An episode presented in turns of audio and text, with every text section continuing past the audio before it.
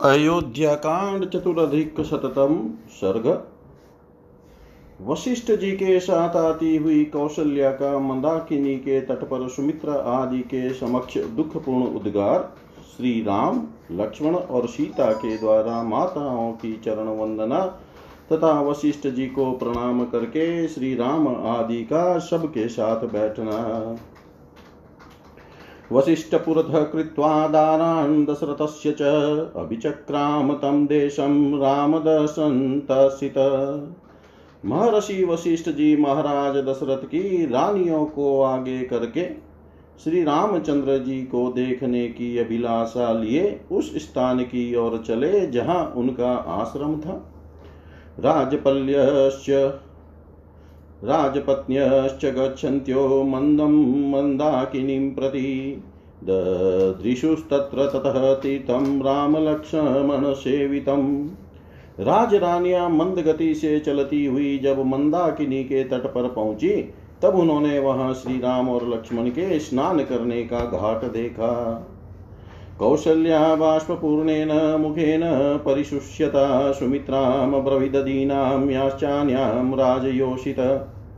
इस समय कौशल्या के मुँह पर आंसुओं की धारा बह चली। उन्होंने सूखे एवं उदास मुख से दीन सुमित्रा तथा अन्य राजरानियों से कहा, इदं तेषामनाथानां क्लिष्टमक्लिष्टकर्मणां वने प्राकलनं तीर्थं ये ते निवसयित्कृता जो राज्य से निकाल दिए गए हैं तथा जो दूसरों को क्लेश न देने वाले कार्य ही करते हैं। उन मेरे अनाथ बच्चों का यह वन में दुर्गम तीर्थ है, जिसे इन्होंने पहले पहल स्वीकार किया है। इत सुमित्रे पुत्रस्ते सदा जलमतन्द्रितः स्वयं हरति सौमित्री मम पुत्रस्य कारणात्। सुमित्रे, आलस्य रहित तुम्हारे पुत्र लक्ष्मण, स्वयं आकर सदा यहीं से मेरे पुत्र के लिए जल ले जाया करते हैं। जगन्यमपि ते पुत्रः कृतवान् न तु गर्हित। भ्रातुर्यदर्थरहितं सर्वं तद्गहितं गुणै। यद्यपि तुम्हारे पुत्र ने छोटे से छोटा सेवा कार्य भी किया है, तथापि इससे वे निंदित नहीं हुए हैं, क्योंकि सदगुणों से श्रेष्ठ, सदगुणों से युक्त ज्येष्ठ भाई के प्रयोजन से रहित जो कार्य होते हैं, वे ही सब निंदित माने गए हैं। अध्यायमपि ते पुत्र तथोचित नीचानर्थसमाचारं सज्जं कर्म प्रमुंचतु तुम्हारा यह पुत्र भी उन क्लेशों के योग्य नहीं है, जिन्हें आजकल वह सहन करता है। अब श्री राम लौट चले और निम्न श्रेणी के पुरुषों के योग्य जो दुखजनक कार्य उनके सामने प्रस्तुत है, उसे वह छोड़ दे। उसे करने का अवसर ही उसके लिए न रह जाए। दक्षिणाग्रेषु दर्भेषु साददसमहीतले पितुरिङ्गुदीपिन्याकं न्यस्तमायतलोचना। आगे जाकर विशाल लोचना कौशल्या ने देखा कि श्री राम ने पृथ्वी पर बिछे हुए दक्षिणाग्र कुशों के ऊपर अपने पिता के लिए पीछे हुए इंगुदी के फल का पिंड रख छोड़ा है।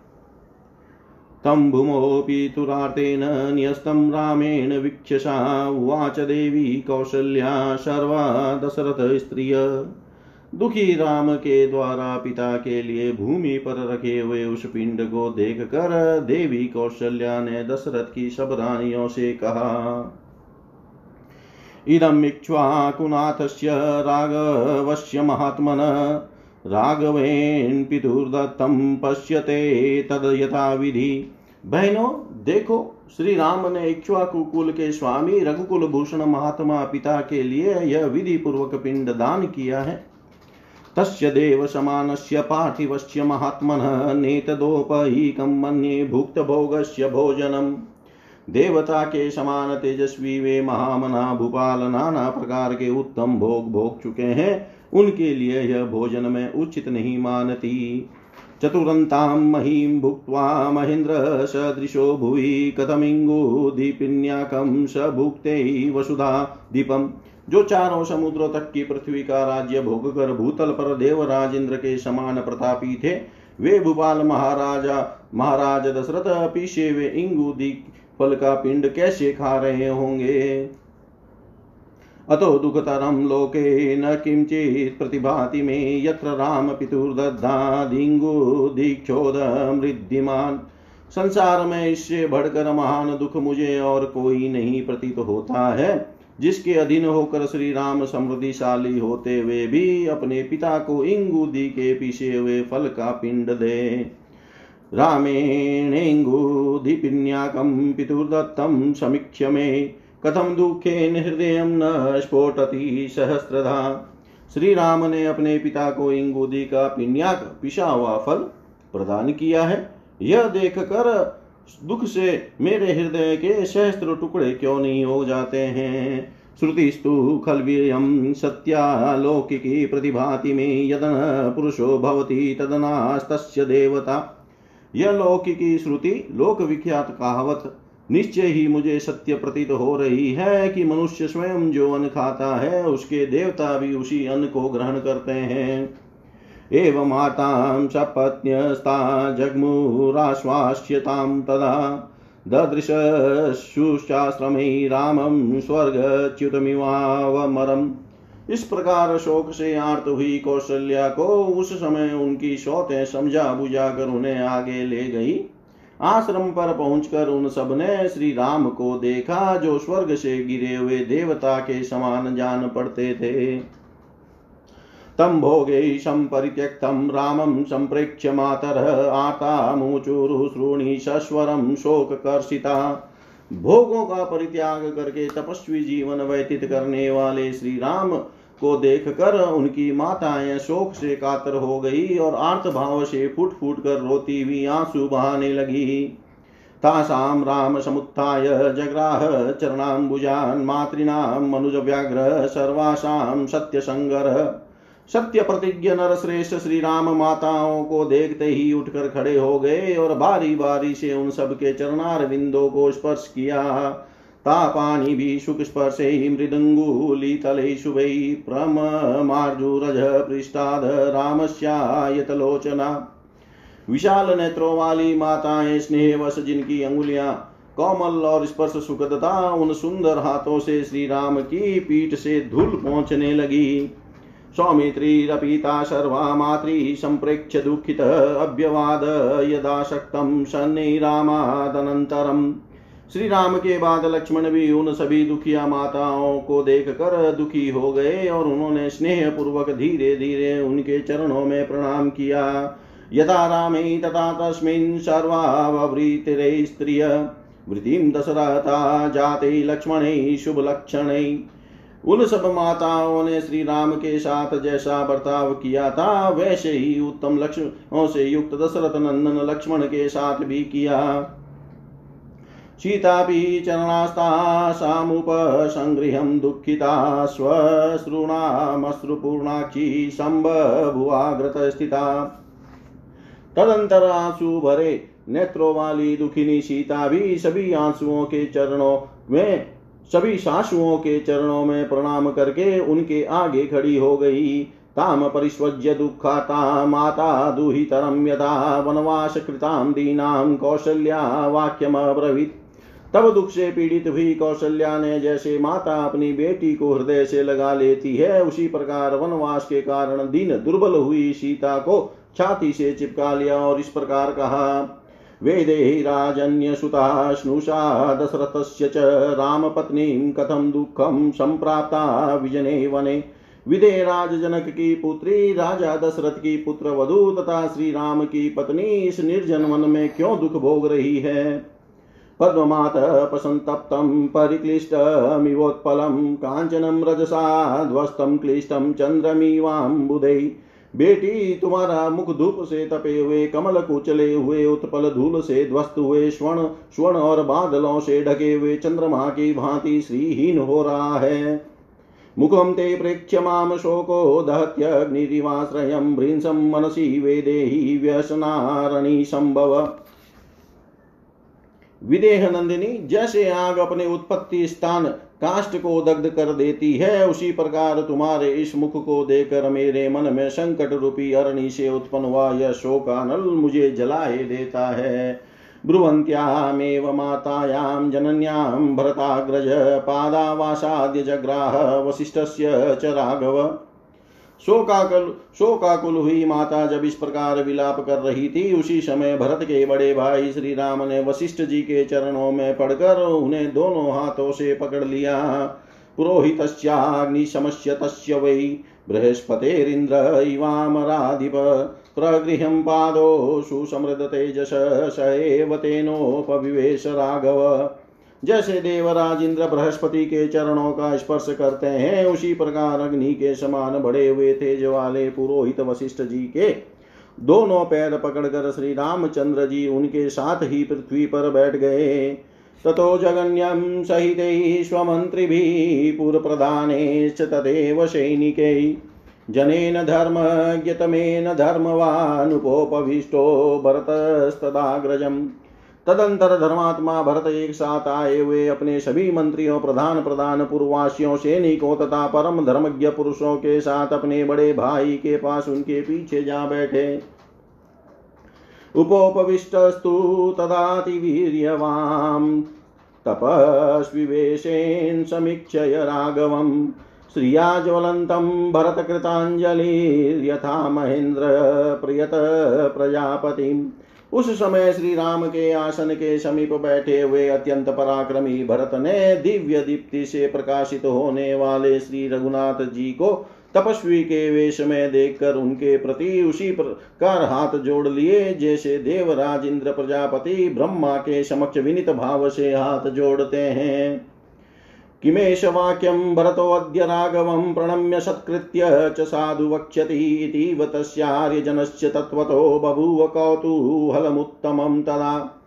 उस समय वहाँ बैठे हुए श्रेष्ठ पुरुषों के हृदय में यथार्थ रूप से उस यह उत्तम कौतूहल सा जागर उठा कि देखे ये भरत जी श्री रामचंद्र जी को सत्कार पूर्वक प्रणाम करके आज उत्तम रीति से उनके समक्ष क्या कहते हैं। स राघव सत्यधृतिश्च लक्ष्मणो महानुभावो भरतश्च धार्मिक वृताशुहृद्भिश्च विर विरेजिरेध्वरे यथा सदस्यै शयितास्त्रयोग्नय वे सत्य प्रतिज्ञ श्री राम महानुभाव लक्ष्मण तथा धर्मात्मा भरत, ये तीनों भाई अपने सुहृदों से घिर कर यज्ञशाला में सदस्यों द्वारा घिरे हुए त्रिविध अग्नियों के समान शोभा पा रहे थे। इतिहास श्रीमद रामायणे वाल्मीकि आदि काव्ये अयोध्याकाण्डे चतुरधिकशततम सर्ग सर्वं श्रीशां सदाशिवाय अर्पणम् अस्तु।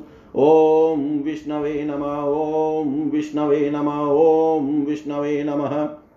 अयोध्याकांड पंच पंचाधिकशततम सर्ग। भरत का श्री राम को अयोध्या में चलकर राज्य ग्रहण करने के लिए कहना श्री राम का जीवन की अनित्यता बताते हुए पिता की मृत्यु के लिए शोक न करने का भरत को उपदेश देना और पिता की आज्ञा का पालन करने के लिए ही राज्य ग्रहण न करके वन में रहने का ही दृढ़ निश्चय बताना। ततः पुरुषृङ्गानां वृतानां ते सुहृद्गणैः शोचतामेव रजनी दुःखेन व्यत्यवर्तत। रजन्यां सुप्रभातायां भ्रातरस्ते सुहृद्वृता मन्दाकिन्यामुतं जप्यं कृत्वा राममुपागमन्। अपने सुहृदों से गिर कर बैठे हुए पुरुष सिंह श्री राम आदि भाइयों की वह रात्रि पिता की मृत्यु के दुख से शोक करते हुए ही व्यतीत हुई। सवेरा होने पर भरत आदि तीनों भाई सूर्यों के साथ ही मंदाकिनी के तट पर गए। और स्नान होम एवं जप आदि करके पुनः श्री राम के पास लौट आए। तुष्णीम ते समुपासीना न कश्चित् किञ्चिदब्रवीत् भरतस्तु सुहृन्मध्ये रामं वचनमब्रवीत् वहाँ आकर सभी चुपचाप बैठ गए। कोई कुछ नहीं बोल रहा था। तब सुहृदों के बीच में बैठे हुए भरत ने श्री राम से इस प्रकार कहा शान्त्विता मामिका माता, दत्तं राज्यमिदं मम तद ददामि तविवाहं भुक्ष्व राज्यं कंटकम् भैया पिताजी ने वरदान देकर मेरी माता को संतुष्ट कर दिया और माता ने यह राज्य मुझे दे दिया। अब मैं अपनी ओर से यह अकंटक राज्य आपका ही, आपकी ही सेवा में समर्पित करता हूँ। आप इसका पालन एवं उपभोग कीजिए। महतेवाम्बुवेगेन भिन्न सेतु जलागमे दुरावरं त्वदन्येन राज्यखण्डमिदं महत्।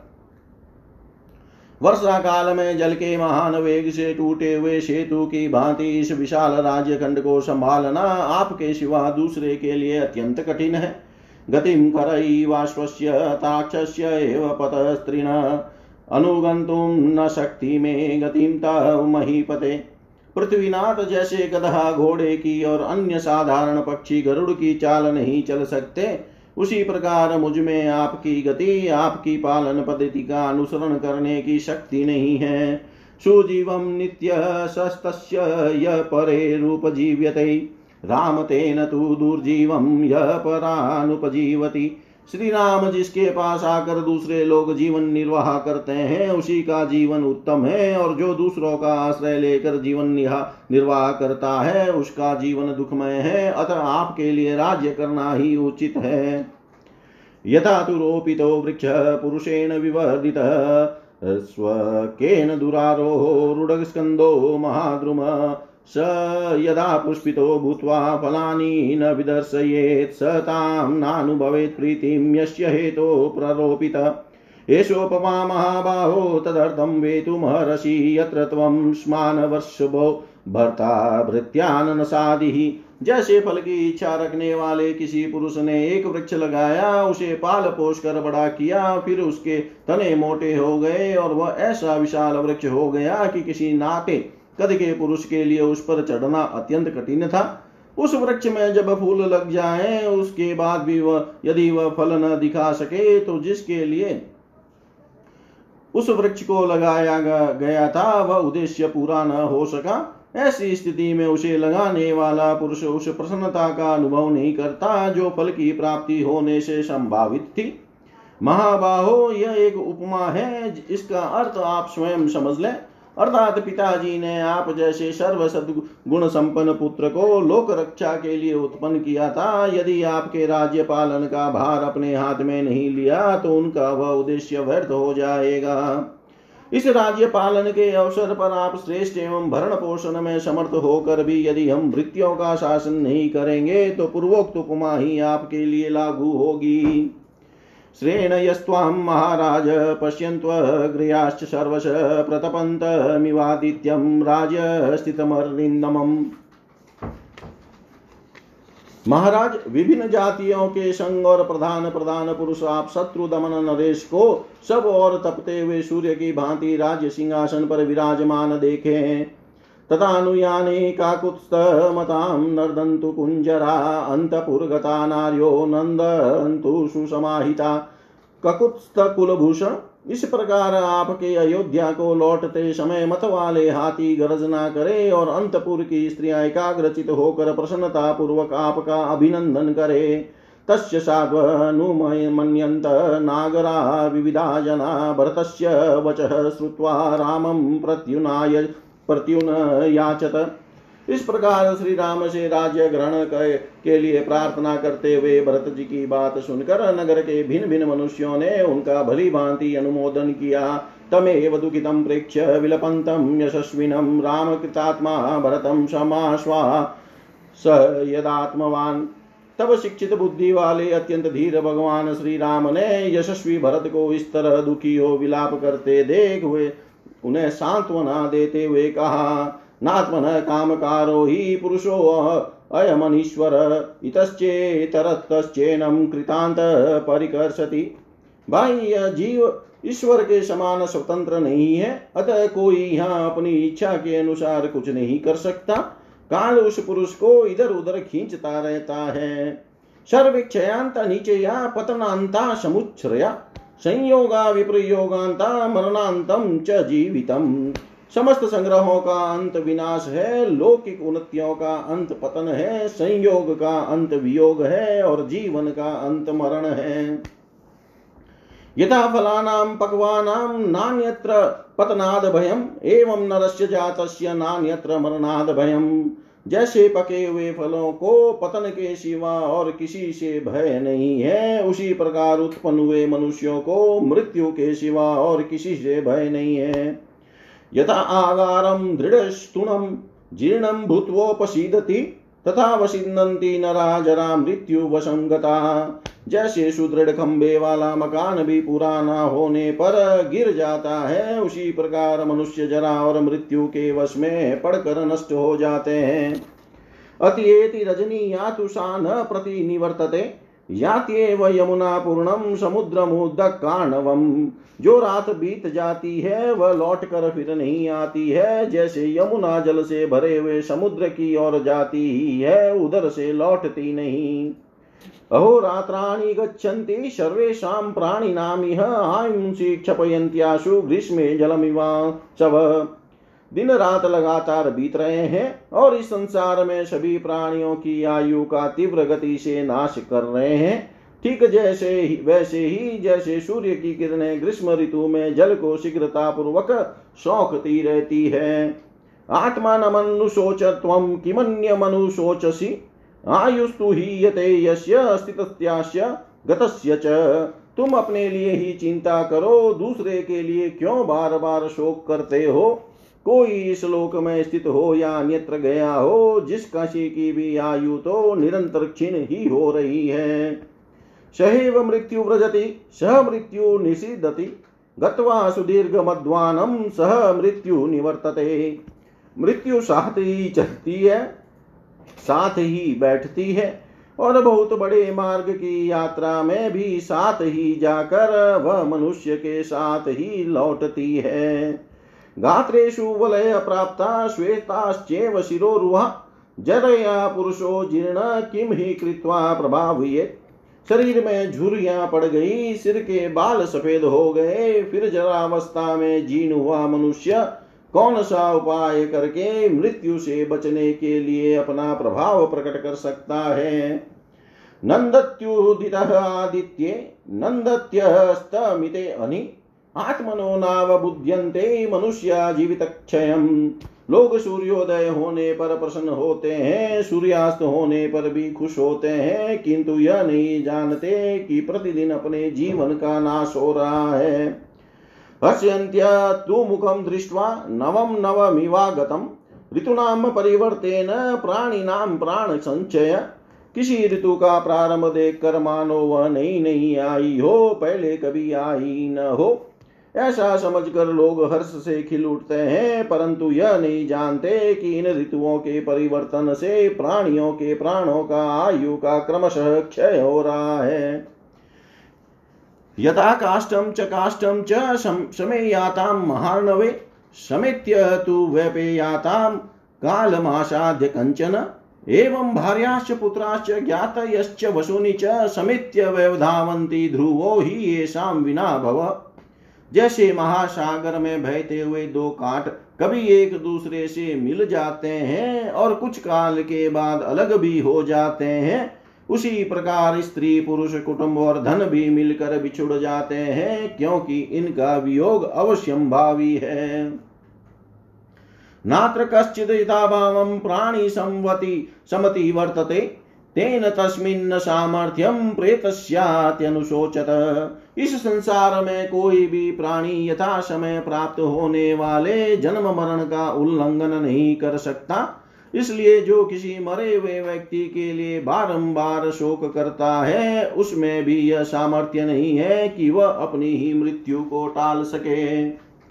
यथा ही साथम गच्छन्तम ब्रूयात कश्चित पति स्थित हम प्या गमिष्यामि, पृष्ठतो भवात भवतामिति। एवं पूर्वे गतो मार्ग पितृपेता महे ध्रुव। तमापन कथम शोचेद यस्य नास्ति व्यतिक्रम। जैसे आगे जाते हुए यात्रियों अथवा व्यापारियों के समुदाय से रास्ते में खड़ा हुआ पथिक यो कहे कि मैं भी आप लोगों के पीछे पीछे आऊँगा और तदनुसार वह उनके पीछे पीछे जाए। उसी प्रकार हमारे पूर्वज पिता पितामह आदि जिस मार्ग से गए हैं, जिस पर जाना अनिवार्य है तथा जिससे बचने का कोई उपाय नहीं है, उसी मार्ग पर स्थित हुआ मनुष्य किसी और के लिए शोक कैसे करे? वयशपतमानस्य स्रोतसो वाणिवर्तिन।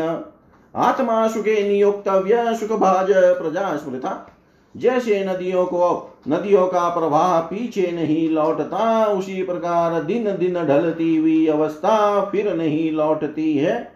उसका क्रमश नाश हो रहा है, यह सोचकर आत्मा को कल्याण के साधन भूत धर्म में लगावे, क्योंकि सभी लोग अपना कल्याण चाहते हैं। धर्मात्मा सुशुभे कृत्सने, कृतभिश्चाप्त दक्षिणे धूत पापो गतः स्वर्ग, पिता न पृथ्वीपति। तात हमारे पिता धर्मात्मा थे, उन्होंने पर्याप्त दक्षिणाएँ देकर प्राय सभी परम शुभ कार्य, शुभ कारक यज्ञों का अनुष्ठान किया था। उनके सारे पाप धुल गए थे, अतः वे महाराज स्वर्ग लोक में गए हैं। भृत्यानाम भरणात्, सम्यक प्रजानाम परिपालनात्। अर्थादानाच धर्मेण पिता न स्त्री दिवम गत। वे भरण पोषण योग्य परिजनों का भरण करते थे, प्रजाजनों का भली भांति पालन करते थे और प्रजाजनों से धर्म के अनुसार कर आदि के रूप में धन लेते थे। इन सब कारणों से हमारे पिता उत्तम स्वर्ग लोक में पधारे हैं। कर्म भिस्तु शुभे दृष्टे क्रतुभिश्चाप्त दक्षिणे स्वर्गम दशरथ प्राप्त, पिता न पृथ्वी पति। सर्वप्रिय शुभ का कर्मों तथा प्रचुर दक्षिण वाले यज्ञों के अनुष्ठानों से हमारे पिता पृथ्वीपति महाराज दशरथ स्वर्ग लोक में गए हैं। इष्ट्वा बहुविधेर यज्ञ भोगाश्चा वाप्य पुष्कलान उत्तमम चायुरासाद्य स्वर्गतम पृथ्वीपति उन्होंने नाना प्रकार के यज्ञों द्वारा यज्ञ पुरुष की आराधना की, प्रचुर भोग प्राप्त किए और उत्तम आयु पाई थी। इसके बाद वे महाराज यहाँ से स्वर्ग लोक को पधारे हैं। आयुरुत्तममासाद्य भोगानपि च राघव। न स शोच्य पिता स्वर्गतः कृत शता तात अन्य राजाओं की अपेक्षा उत्तम आयु और श्रेष्ठ भोगों को पार पाकर हमारे पिता सदा सतपुरुषों के द्वारा सम्मानित हुए हैं। अतः स्वर्गवासी हो जाने पर भी वे शोक करने योग्य नहीं है। सजिन मानुषम देहम परित्यज्य पिता ही न देवी मृधि मनु प्राप्तो ब्रह्म लोक विहारिणी हमारे पिता ने जराजीन मानव शरीर का परित्याग करके देवी संपत्ति प्राप्त की है, जो ब्रह्म लोक में विहार कराने वाली है। तम तुनेवं विध कश्चित प्राज्ञ शोचितु महर्षि। त्वद्विधो मद विद्धश्चापि श्रुतवान बुद्धिमत्तर। कोई भी ऐसा विद्वान, जो तुम्हारे और मेरे समान शास्त्र ज्ञान संपन्न एवं परिबुद्ध, परम बुद्धिमान है पिताजी के लिए शोक नहीं कर सकता। एते बहुविधा शोका विलापरुदिते तदा वर्जनीया हि धीरेन् सर्वावस्थासु धीमता धीर एवं प्रज्ञावान पुरुष को सभी अवस्थाओं में ये नाना प्रकार के शोक विलाप तथा रोदन त्याग देने चाहिए। सस्वस्थो भवमाशोको यात्वा चावस्थां पुरीं तथा पित्रा नियुक्तोषि वशिना वदतां वर। इसलिए तुम स्वस्थ हो जाओ, तुम्हारे मन में शोक नहीं होना चाहिए। वक्ताओं में श्रेष्ठ भरत, तुम यहाँ से जाकर अयोध्या पूरी में निवास करो, क्योंकि मन को वश में रखने वाले पूज्य पिताजी ने तुम्हारे लिए यही आदेश दिया है। यत्राहमपि तेनेव नियुक्त पुण्य कर्मणा तत्रैवाहम करिष्यामि पितुरारस्य शासनम उन पुण्य कर्मा महाराज ने मुझे भी जहाँ रहने की आज्ञा दी है, वहीं रहकर मैं उन पूज्य पिता के आदेश का पालन करूँगा। न मया शासनम तस्य त्यक्तुम न्यायमरिन्दम, स त्वयापि सदा मान्य, स वै बंधु स न पिता। शत्रु दमन भरत, पिता की आज्ञा की अवहेलना करना मेरे लिए कदापि उचित नहीं है। वे तुम्हारे लिए ही सर्वदा सम्मान के योग्य है, क्योंकि वे ही हम लोगों के हितेशी बंधु और जन्मदाता थे। तद वच पितुरे वाहम सम्मतम धर्मचारिणाम कर्मणा पालयिष्यामि वनवासेन राघव। रघुनंदन मैं इस वनवास रूपी कर्म के द्वारा पिताजी के ही वचन का जो धर्मात्माओं को भी मान्य है, पालन करूँगा। धार्मिकेनानृशंसेन नरेण गुरुवर्तिना भवितव्यं नरव्याघ्रं परलोकं जिगीषता। नरश्रेष्ठ परलोक पर विजय पाने की इच्छा रखने वाले मनुष्यों को धार्मिक क्रूरता से रहित और गुरुजनों का आज्ञा पालक होना चाहिए। आत्मान मनुतिष्ठ त्वं स्वभावेन नरर्षभ तु शुभमृतं पितु दशरथस्य दशरथस्य न। मनुष्यों में श्रेष्ठ भरत, हमारे पूज्य पिता दशरथ के शुभ आचरणों पर दृष्टिपात करके तुम अपने धार्मिक स्वभाव के द्वारा आत्मा की उन्नति के लिए प्रयत्न करो। इत्येव मुक्त्वा वचनं महात्मा पितुनिदेश प्रतिपालनार्थम्। यवीयसम्भ्रातरमतवच्च प्रभुमूर्ताद् वीरराम राम। सर्वशक्तिमान महात्मा श्री राम एक मुहूर्त तक अपने छोटे भाई भरत से पिता की आज्ञा का पालन कराने के उद्देश्य से ये अर्थयुक्त वचन कहकर चुप हो गए। इतिहास ही श्रीमद रामायण। वाल्मीकि आदिकाव्यै, अयोध्याकाण्डे पञ्चाधिकशततं सर्ग, सर्वं श्रीशां सदाशिवाय अर्पणम् अस्तु। ॐ विष्णवे नम, ॐ विष्णवे नम, ॐ विष्णवे नमः।